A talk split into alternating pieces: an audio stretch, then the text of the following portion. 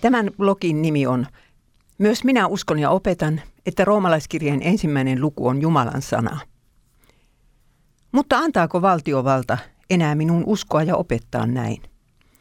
Kristityt ovat 2000 vuotta uskoneet siihen, että raamattu on Jumalan sanaa. Kristinuskoa ei olisi olemassakaan ilman tätä uskoa. Rooman paavi uskoo näin. Samoin ortodoksikirkon patriarkka, puhumattakaan nyt helluntaikirkon ja vapaakirkon saarnaajista.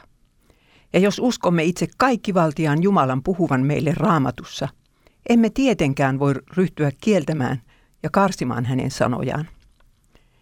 Niin, Jumala ei hyväksy homoseksuaalisia suhteita.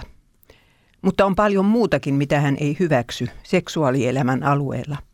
Esiaviollisia suhteita, avoliittoa, syrjähyppyjä, puolison vaihtamista uuteen rakkaaseen, pornoa, prostituutiota, sanalla sanoen kaikkea sitä seksuaalisuutta, jota harjoitetaan yhden miehen ja yhden naisen välisen elinikäisen avioliiton ulkopuolella – Jeesus leimasi jopa himokkaat mielikuvat synniksi, jos ne kohdistuvat johonkuhun muuhun kuin omaan puolisoon.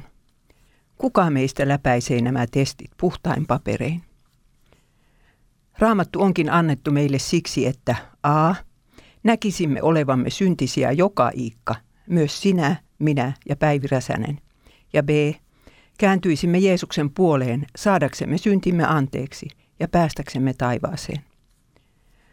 Raamatussa ei kuitenkaan käsketä kohtelemaan huonosti niitä, jotka elävät vastoin sen opetuksia. Paavali ei todellakaan sano, että homot pitäisi tappaa, vaikka maamme suurin päivälehti väittää hänen niin sanoneen. Päinvastoin, kristitynhän on rakastettava jokaista lähimmäistään yhtä paljon kuin itseään. Niin Jeesus itse eli ja opetti. Hänhän suorastaan etsi ystävikseen niitä, jotka eivät olleet eläneet seksuaalielämäänsä raamatun opetusten mukaisesti. Päivi Räsänen ei ole yllyttänyt kohtelemaan homoseksuaalisen suuntautumisen omaavia ihmisiä huonosti.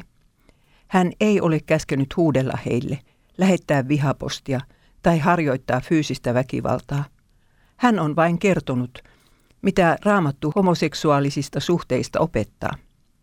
Jos hänet siitä tuomitaan, siirtyy Suomi yhdellä iskulla niiden maiden joukkoon, joissa kristittyjä vainotaan heidän vakaumuksensa tähden.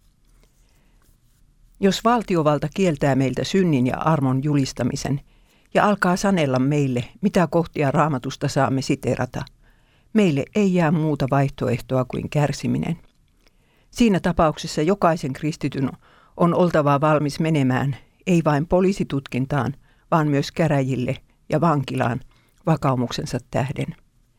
Minä ilmoitan täten olevani siihen valmis. Ennemmin tai myöhemmin joutuu jokaisen kristityn vakaumus koetteille, ja sitä pikemmin, mitä lähempänä Jeesuksen paluu on. Mitä enemmän annamme periksi, sitä enemmän meitä vaaditaan antamaan periksi.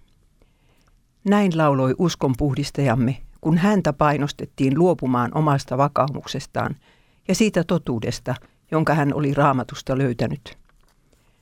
Jos veise henkemme, osamme onnemme, ne heidän olkohon, vaan meidän iät on Jumalan valtakunta. Thank you.